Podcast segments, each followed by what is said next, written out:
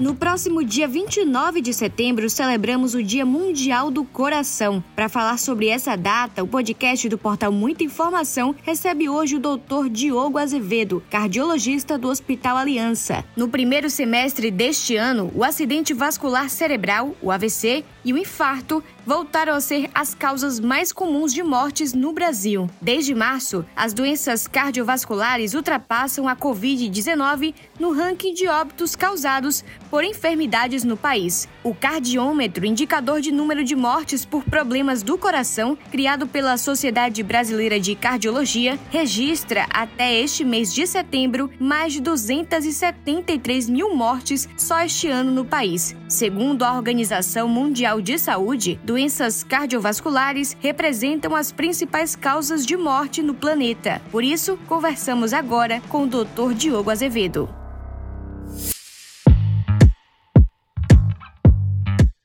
Doutor Diogo Azevedo, muito obrigada por topar bater esse papo aqui com a gente, participar do podcast do Portal Muita Informação. Seja muito bem-vindo, tá bom? Obrigado, é um prazer participar com vocês e estar tá aqui contribuindo para a educação continuada. Vamos lá, doutor, vamos conversar nossa conversa aqui explicando para os ouvintes quais são os maiores inimigos e os melhores amigos do coração. Os maiores inimigos do coração, sem sombra de dúvida, são os hábitos inadequados. O sedentarismo, a obesidade, a dislipidemia, que está completamente associado aos nossos hábitos e vícios, o controle inadequado da pressão arterial, o controle inadequado do diabetes. Estes são os principais fatores de risco associados às doenças cardiovasculares. E os amigos são os bons hábitos, sem sombra de dúvida, comer bem, fazer atividade física, participar sempre de bons hábitos e o mais importante, ser aderente às orientações do seu médico e aderente a receita prescrita pelo mesmo. É fundamental ter um acompanhamento adequado para que a sua doença cardiológica seja bem controlada. Doutor, dentre os principais fatores de riscos que são evitáveis, que envolvem o estilo de vida, os hábitos pouco ou nada saudáveis, o tabagismo, que também é um dos principais, mas nos últimos tempos a população mais jovem tem adotado o cigarro eletrônico por considerar que esse é um meio inofensivo. Isso é verdade ou não? De que forma esse cigarro eletrônico ele acaba interferindo na nossa saúde, doutor? Você tocou num ponto importantíssimo. O maior fator de risco reversível que nós temos é o tabagismo, o que significa que eliminá-lo acarreta em melhora da minha doença cardiovascular. O cigarro ele tem a peculiaridade de não só causar a aterosclerose, que é o entupimento das artérias do coração, o AVC através dos entupimentos dos vasos do pescoço, das carótidas e também do crânio, assim como também doenças da aorta, que é o maior vaso do nosso corpo, e doença das artérias da perna, a tão conhecida doença arterial periférica dos membros inferiores. Ou seja, o cigarro promove aterosclerose, ou seja, placa de gordura em todas as artérias do nosso corpo. Então, abandonar cessar o tabagismo significa eliminar um fator de risco que é reversível. Cigarro eletrônico, ele traz características tão nocivas, tão danosas quanto o cigarro não eletrônico. Poucas diferenças entre eles é a fumaça do cigarro eletrônico, ela é fria, não é quente e alguns fatores associados à combustão no cigarro não eletrônico está presente no cigarro eletrônico. Então eu tenho uma diferença da combustão, eu tenho uma diferença da fumaça fria, mas essas diferenças entre o cigarro eletrônico e o cigarro não eletrônico não tornam o cigarro eletrônico um bom vício, muito pelo contrário. O cigarro eletrônico está associado também a câncer, boca, pulmão, pâncreas, intestino, mas também associado a doenças cardiovasculares. O cigarro eletrônico tem a capacidade de entupir as suas artérias também, assim como o cigarro não eletrônico. E o cigarro eletrônico, ele não é legalizado. Ou seja, atuar com o cigarro eletrônico como um hábito próprio significa causar um dano ao próprio corpo e está agindo também de forma ilícita. Doutor, a hipertensão ela é um importante fator de risco para problemas cardiovasculares. O que pesa mais para uma pessoa se tornar hipertensa? A hereditariedade, né, isso passado de um para o outro, ou o seu estilo de vida? O que é que é mais determinante? a hipertensão entra como o principal fator de risco em números, ou seja, a importância epidemiológica da hipertensão para as doenças cardiovasculares. Um terço da população é hipertensa. Então, é o fator de risco mais prevalente que nós temos no nosso ambiente, na nossa epidemiologia das doenças cardiovasculares. A hipertensão é um combinado de genética ou hereditariedade, e quando nós estamos falando de genética e hereditariedade, nós estamos falando de fatores irreversíveis, diferente do próprio tabagismo que falamos agora há pouco, que é reversível. As doenças genéticas, a história familiar, são fatores de riscos irreversíveis. Eu não tenho como tirar a herança que o meu pai ou a minha mãe passou para mim e eu herdei. Então, a hipertensão é um combinado de fatores reversíveis e irreversíveis.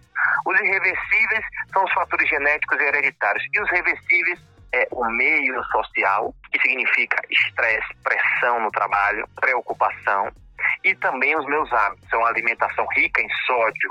Eu estou ganhando peso. Eu sou obeso eu sou sedentário.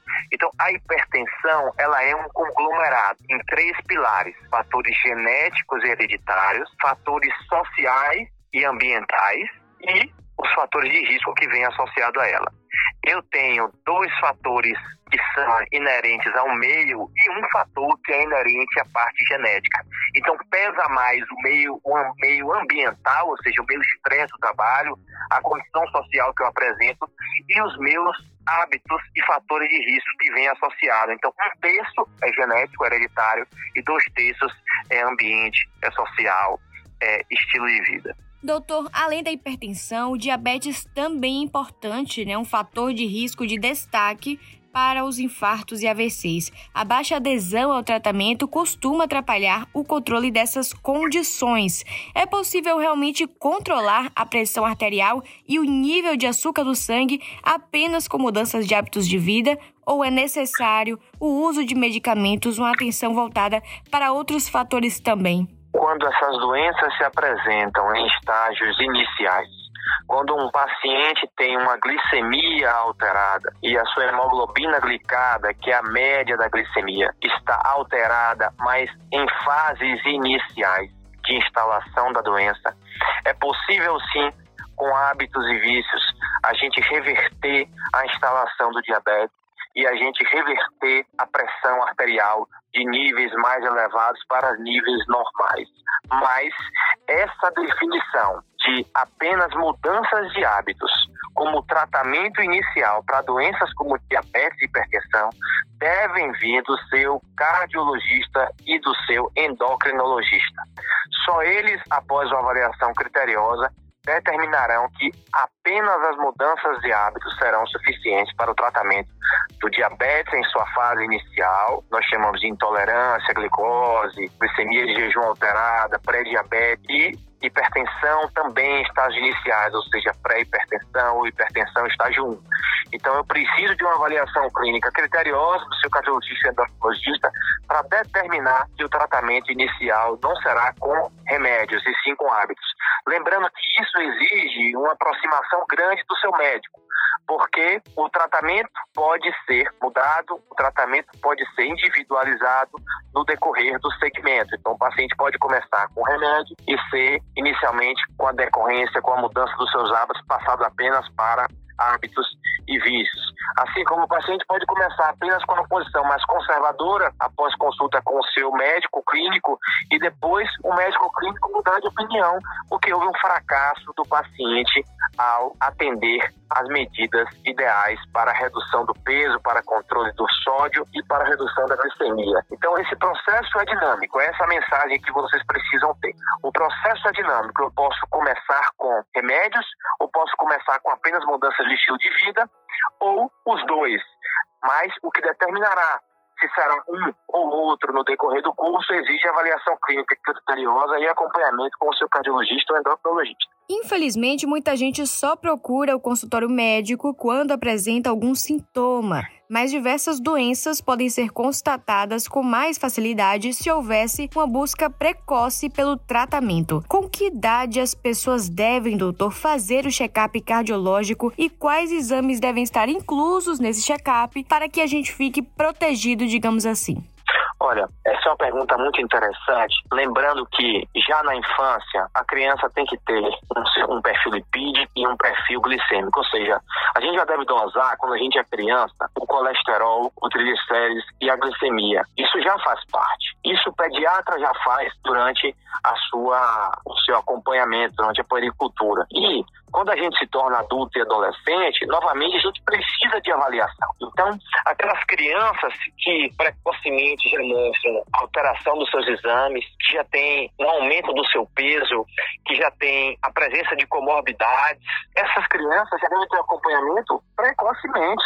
Agora, um adulto e uma criança que sempre se mostrou saudável deve ter um acompanhamento com o cardiologista e uma avaliação criteriosa a partir dos 40 anos de idade. Lembrando que são pessoas que têm sempre hábitos adequados, são pessoas que não têm doença, são pessoas que não têm história familiar. Nós estamos falando daqueles indivíduos que sempre tiveram uma saúde de alto nível, que sempre tiveram uma saúde adequada, que sempre tiveram uma, uma saúde dentro do esperado.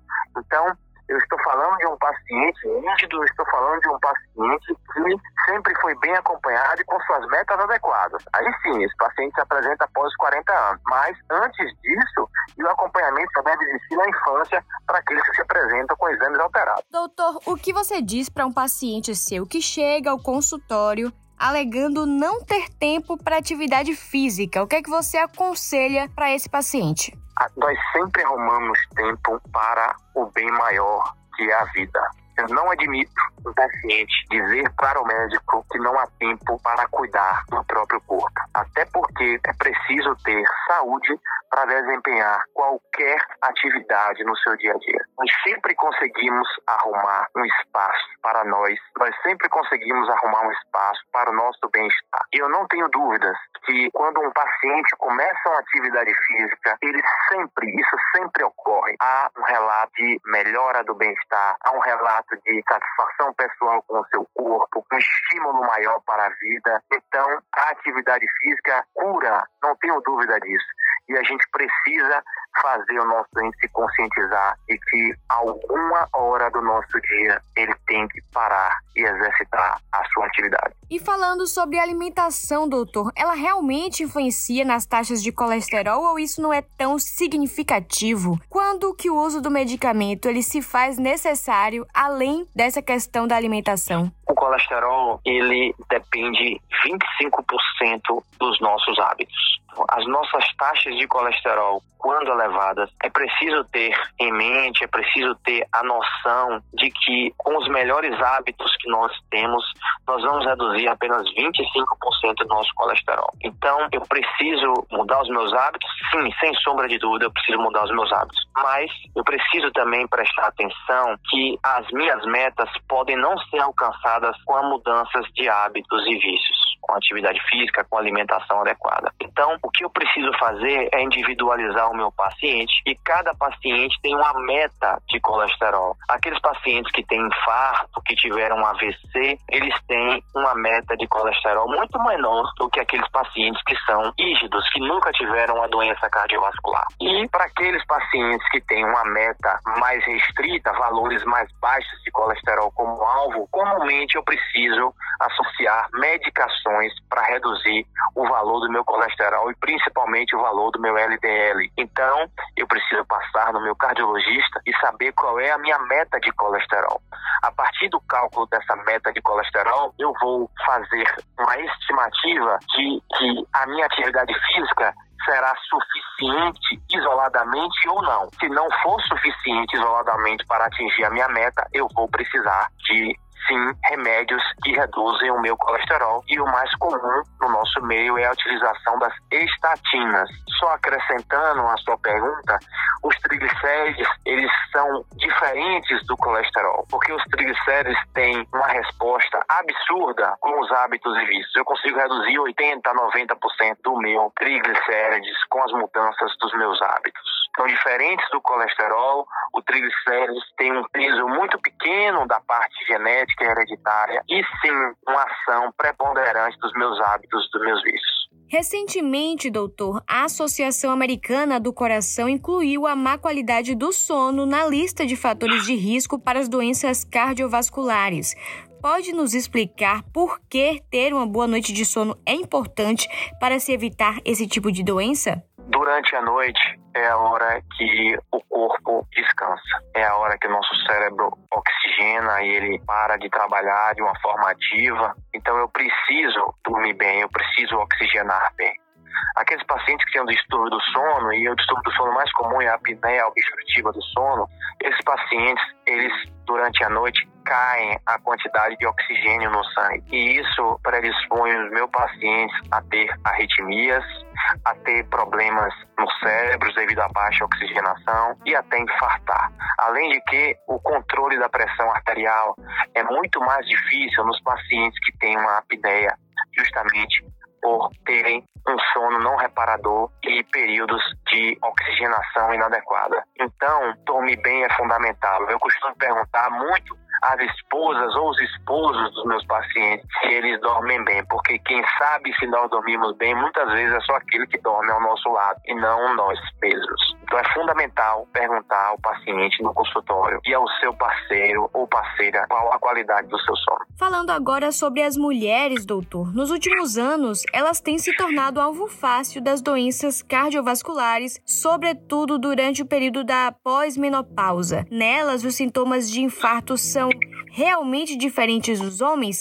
Quais são os sinais de alerta que a gente deve ter para as mulheres com relação a essas doenças? Após os 60 anos, as mulheres igualam o risco cardiovascular dos homens. Até os 60 anos, o homem infarta mais do que a mulher. Após os 60 anos, a mulher iguala o risco de infarto. Por quê? Porque os ovários vão atrofiando no decorrer da idade, após 40 anos, e progressivamente a proteção hormonal que existe, ela desaparece. E aí a mulher passa a ter a mesma chance de infarto e AVC que o homem. A mulher, quando infarta, tem uma frequência maior de manifestações atípicas. Qual é a dor clássica do infarto? Aquela dor que aperta o peito, que vai para o braço, esquerdo vai para o pescoço, dá uma sensação de sufocamento. A dor pode irradiar para osso, os ossos do queixo e até para os dentes. Essa é a dor clássica que nós chamamos de angina. A angina é considerada como típica aquelas mulheres que apresentam uma manifestação de síndrome coronariana aguda, entenda, infarto agudo do miocárdio, elas têm mais frequentemente sintomas menos clássicos, como dor imputada, como a falta de ar, como a sensação de desconforto. Então, uma mulher após 60 anos de idade com fatores de risco para doença cardiovascular, diabética, tabagista, hipertensa e que manifesta qualquer sintoma desses atípicos ou não clássicos deve sim ser valorizado e direcionar essas pacientes ao pronto-socorro para fazer uma avaliação detalhada e determinar se o risco de infarto é real ou não. Doutor, há um grande estigma envolvendo o câncer, considerado fatal enquanto as doenças cardiovasculares que causam mais óbito em todo o mundo são negligenciadas por parte da população. Como explicar esse paradoxo? Por que, que algumas pessoas elas não têm consciência dos perigos, dos riscos de não tratar do coração? O principal problema é porque as doenças cardiovasculares, até se instalarem de uma forma sequelar, elas são silenciosas. Um paciente pode ter pressão arterial de 180 por 100, 160 por 100 durante décadas e a sua manifestação iniciar-se com um AVC, uma dissecção da aorta ou um infarto do miocárdio. O paciente pode ser diabético por décadas e só receber esse diagnóstico na apresentação clínica de um infarto. Então, a doença cardiovascular, ela é muito silenciosa. E quando se apresenta na sua forma mais crítica, mais grave, geralmente nós temos um estado mais tardio, mais sequelar e com complicações que poderão ser irreversíveis. A doença oncológica, ela já apresenta um clamor maior por prevenção primária. E isso gera na cabeça do paciente uma maior importância, uma maior significância para a prevenção da doença oncológica ao invés da doença cardiovascular. O paciente deve ter as suas duas patologias na cabeça. Tanto as doenças cardiovasculares quanto as doenças oncológicas, as duas têm sua importância. Não existe uma importância maior de uma perante a outra. O cardiologista hoje trabalha ao lado do oncologista, hoje tem uma especialidade chamada cardio-oncologia.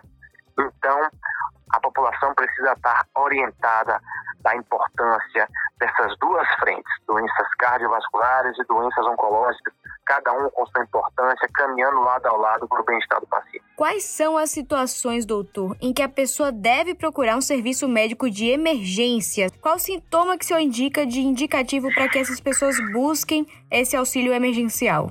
Dor no peito sempre, paciente que tem uma dificuldade de falar, paciente que tem uma dificuldade de mexer uma perna ou um braço, paciente que tem um desvio da rima labial, que a boca fica torta para um lado, são sinais clássicos de infarto e AVC, respectivamente, e devem encaminhar o paciente a um serviço de saúde. Além disso, é muito frequente a queixa clássica de dispneia, que é a falta de ar. E a dispneia, quando ela aparece de forma súbita, ela ainda acarreta uma maior preocupação para doenças cardiovasculares que podem ser até fatais, como embolia pulmonar edema agudo de pulmão e até infarto agudo do miocárdio, que em mulheres pode se apresentar dessa forma mais comumente. Então esses são os sinais que devem orientar a população a procurar um atendimento emergencial. Por fim, Diogo Azevedo, eu gostaria de saber qual mensagem você deixaria para as pessoas, para os ouvintes, sobre a prevenção à saúde do coração. Eu aconselho a todos a procurarem um profissional de saúde capacitado para avaliar o seu estado de saúde cardiovascular. O cardiologista é peça fundamental no entendimento do paciente e principalmente na capacidade de não subestimar as suas queixas, porque muitas vezes as doenças cardiovasculares podem se apresentar de forma não usuais e quando se instalarem já de uma forma irreversível, com complicações graves como AVC, infarto, dissecção da aorta. Digo a todos vocês e faço um apelo: vão ao seu cardiologista para ele orientá-los avaliarem a sua situação atual e, com certeza, prescreverem o melhor tratamento possível para vocês. Seja mudanças de hábitos, seja tratamento medicamentoso, podem ter certeza que o objetivo final é sempre o bem-estar do seu paciente. Doutor Diogo Azevedo, muito obrigada por bater esse papo com a gente, trazer esses esclarecimentos, foi ótimo. Seja sempre muitíssimo bem-vindo aqui ao Portal Muita Informação, tá bom? Obrigado, é um prazer participar com vocês. O trabalho que vocês fazem é realmente digno só de elogios. Tenham acompanhado de perto extremas entrevistas inteligentes e entrevistas pertinentes que nos acrescentam e modificam o nosso dia a dia, os nossos hábitos, os nossos vícios, a percepção da educação continuada. Ou seja, continuem assim, esse trabalho que vocês fazem é fantástico. Siga a gente nas nossas redes sociais e até o próximo podcast.